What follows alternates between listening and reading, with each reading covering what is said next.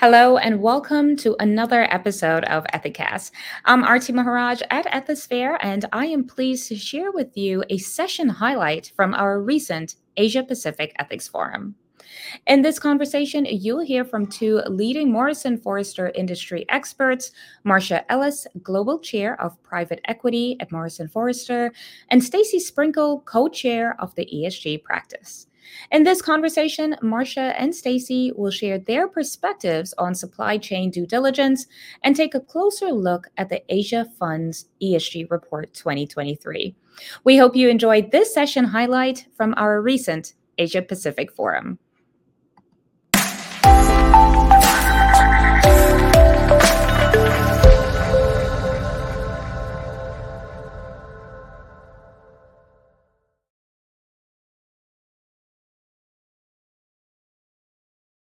Thank you very much for joining us. We are very excited to bring you this conversation at the annual Asia Pacific Ethics and Compliance Forum concerning why Asian based companies and private equity funds should be concerned about ESG related regulations, not just in Asia, but around the world. Uh, my name is Marcia Ellis, and I'm the global chair of private equity at MOFO. Stacey? I'm Stacey Sprenkel. I am our co-chair of our ESG practice, and I lead our global ethics and compliance practice at MOFO.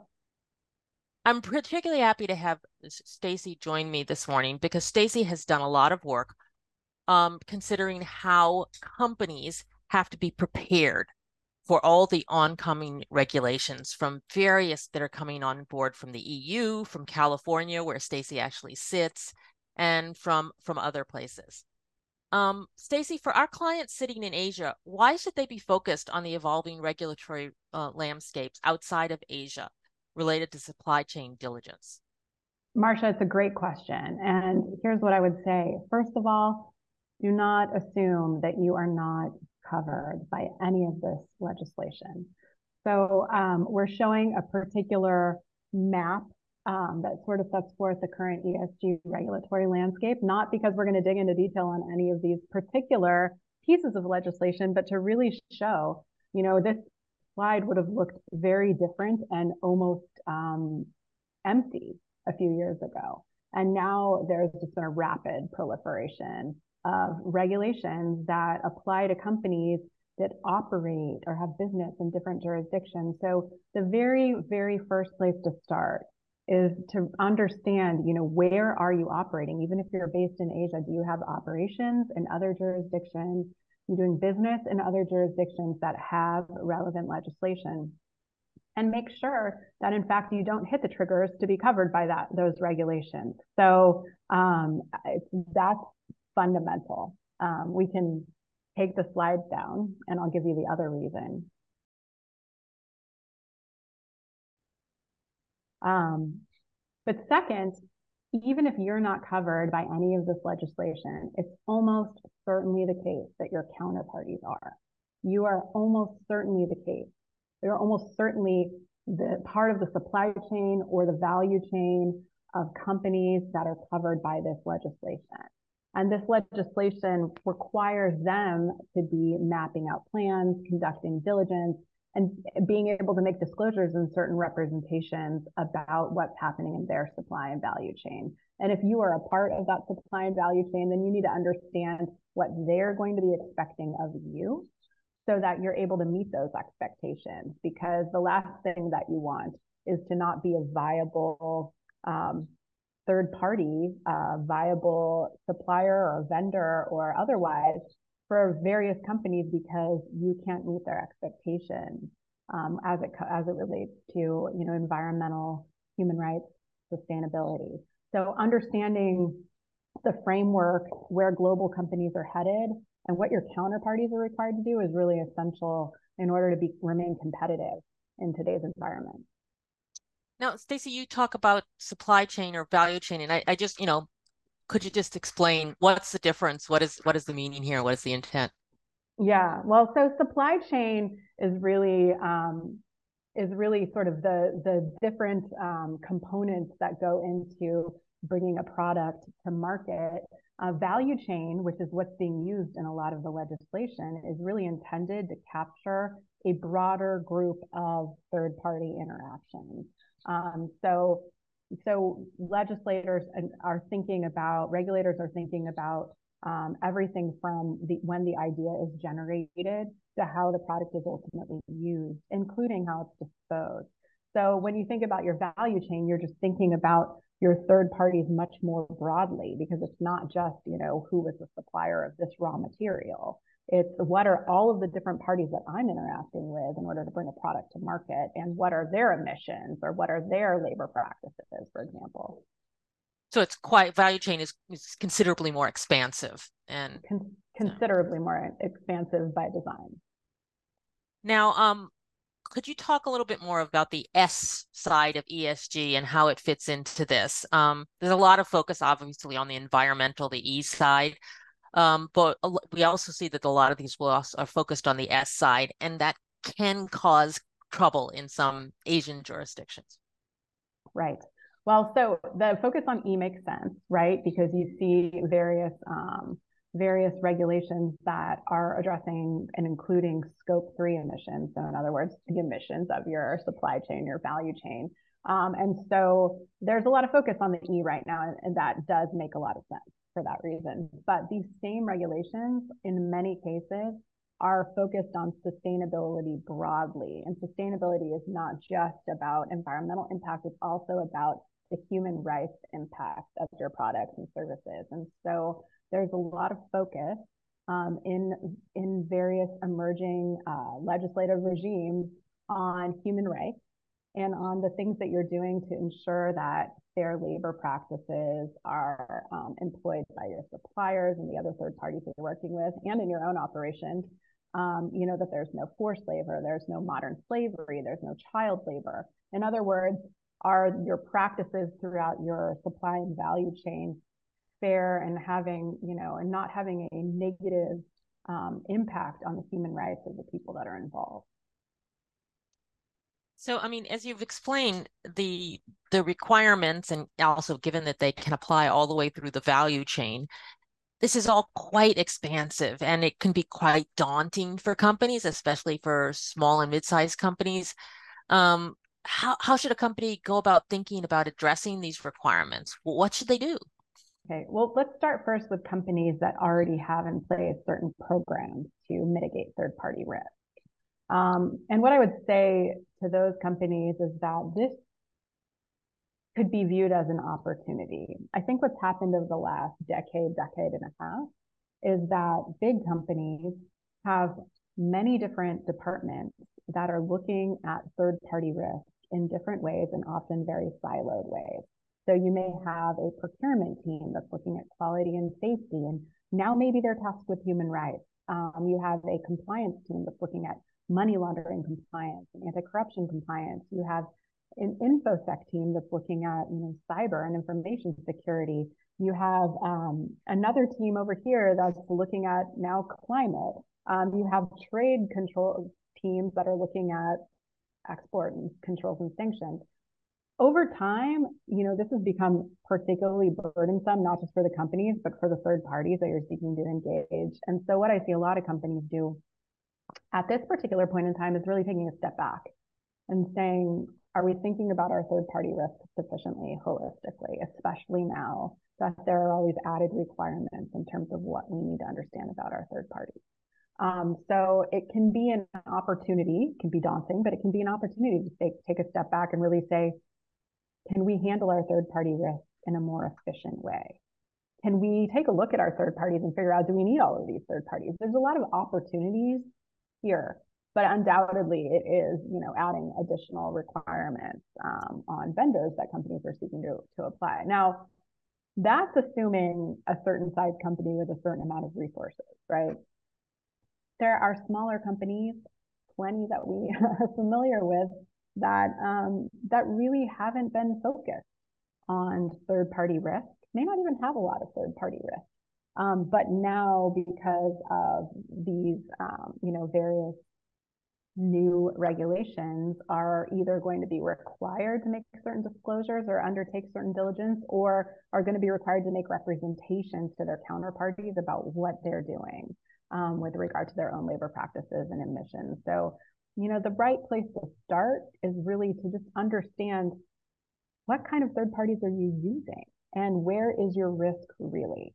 Um, and if you're going to start somewhere, start with the third parties that actually present the most significant amount of risk to you, um, whether it's in human rights or corruption related risk or sanctions, you know, really hone in and develop a program that's appropriately risk based, focusing on the, the parties that present the most risk to you.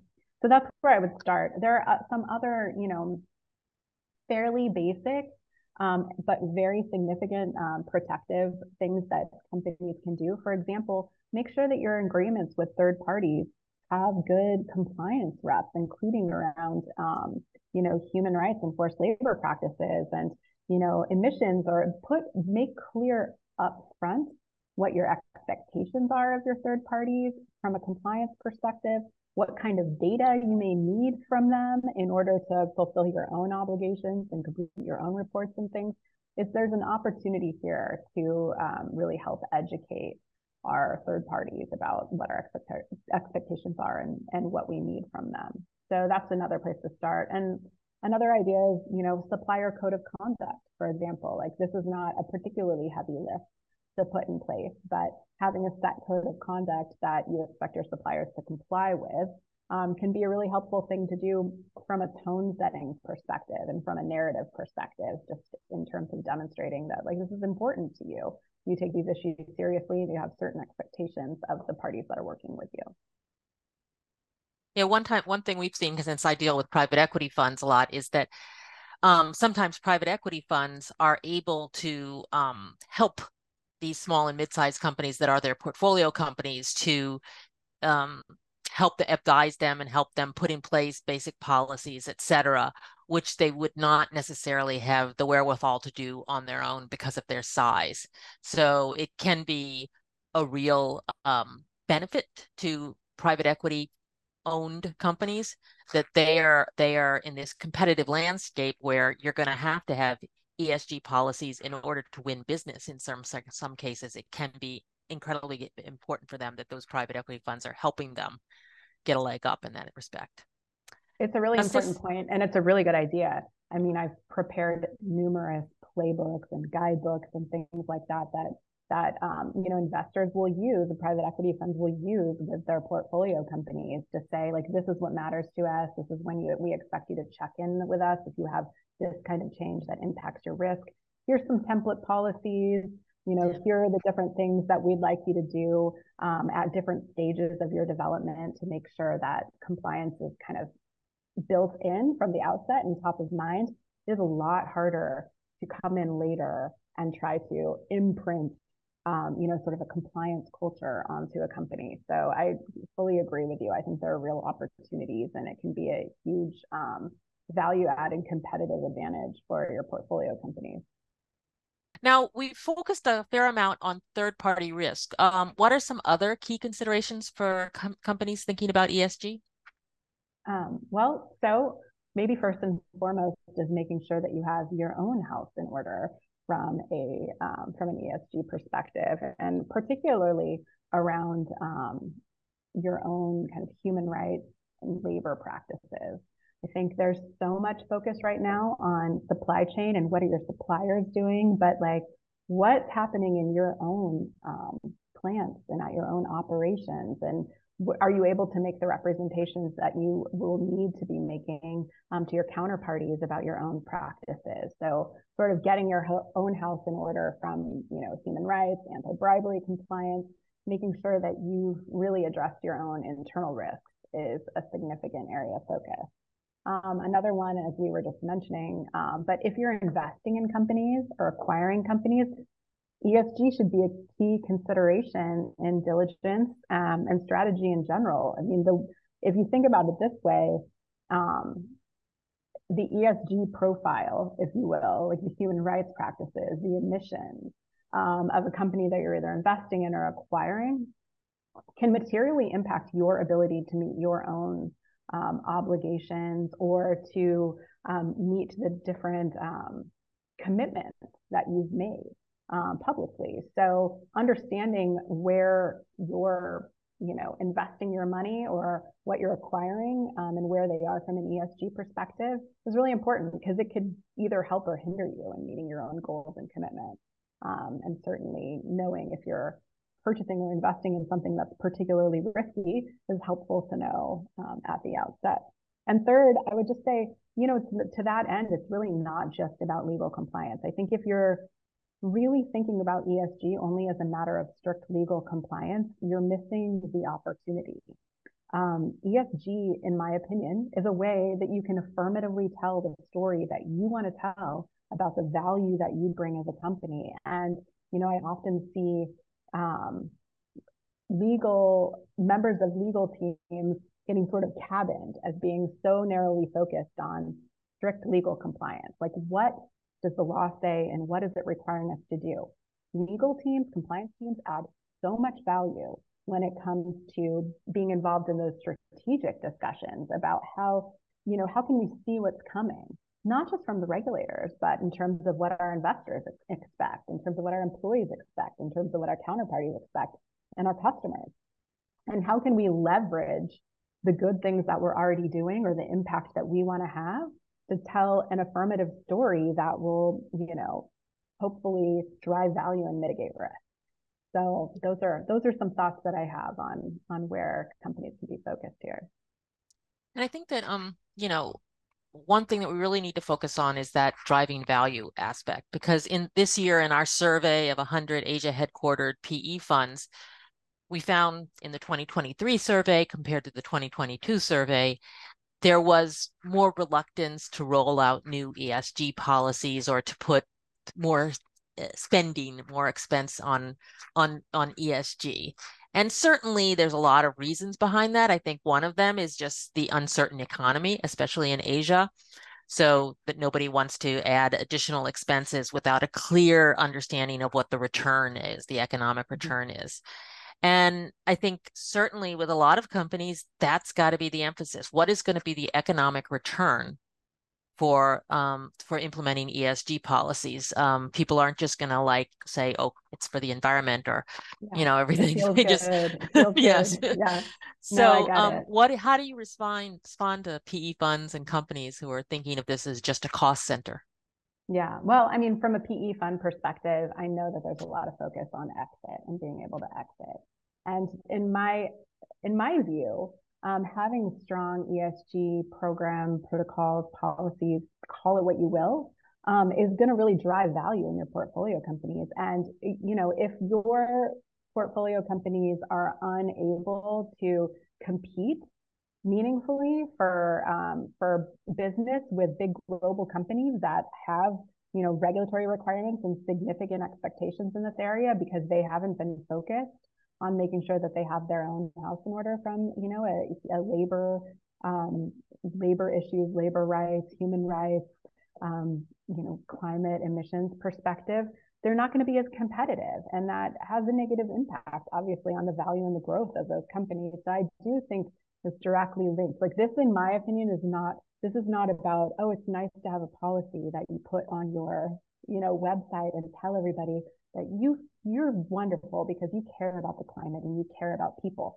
Yes, there's that, but this is really about impact and value. Like this is about how you're driving value um, at your company because you are able to meet stakeholder expectations, your counterparties' demands, your customers' demands, your employees' demands around business practices that are either sustainable or not sustainable, that are either, you know, hurting or helping people from a human rights perspective. So that's one thing I would say. Um, so I just think that that that near term and certainly much more significantly longer term, companies that aren't paying attention to ESG, even smaller ones, are not going to be as competitive. They're just not going to be able to compete if they can't make the representations that they need to make about their compliance to their counterparty. And if you were talking to a smaller company that's at the very beginning of their ESG journey, they have almost nothing. what would you think is the first step they should take? So what I would do first is undertake some kind of a materiality or risk assessment as it relates to ESG. There's a lot of shortcuts to do this. Um, SASB has industry specific um, ESG factors. And so you can find the ESG factors. There's like 240, I think, total, but but they've divided it up into over 70 different industries and really highlighted the industry factors that are most relevant um, in a given industry. And it won't be perfect for you, and you may be straddling a couple of different industry, but grab those and and start to ask yourself like what are the environmental issues the social issues and the governance issues that are most likely going to be most material to us that are most likely going to impact our ability to meet our own financial goals and performance that are you know most likely to cause significant either um, you know legal or reputational risk to us? And focus there.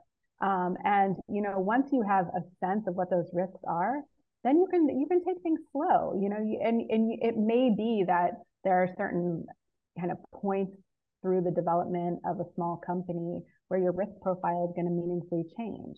And just be aware of where those points are and when they're coming. Um, try to be proactive about it rather than you know completely reactive to what's happening. Because the truth is that if you build sustainability goals goals around environment, goals around treating your workforce well, goals around being thoughtful about who your third parties and your value chain and supply chain are. If you build those things in early, you're doing a lot less fixing down the road and you're setting yourself up to have a narrative that is really compelling um, and that will really drive uh, you know customer interest and value so i think thinking about it from that perspective not being overwhelmed by you know the the sort of craziness and the rapid proliferation of regulations in this space and really focusing on where your risk is is the way to start. Thanks very much, Stacey. Um, and we've got a slide up there about our Asia Funds ESG report from 2023. Um, this is we did a survey of 100 different Asia headquartered funds. These are mainstream funds. These are not ESG focused funds, but uh, most of them are taking significant steps to developing their own ESG policies and requiring their portfolio companies to uh, follow ESG policies. So there's the QR code there. You can scan it and take a look at our whole survey. I think you'll find it interesting. Thanks again, Stacey. It's been great talking to you. Um, Likewise. Thank you, Marcia.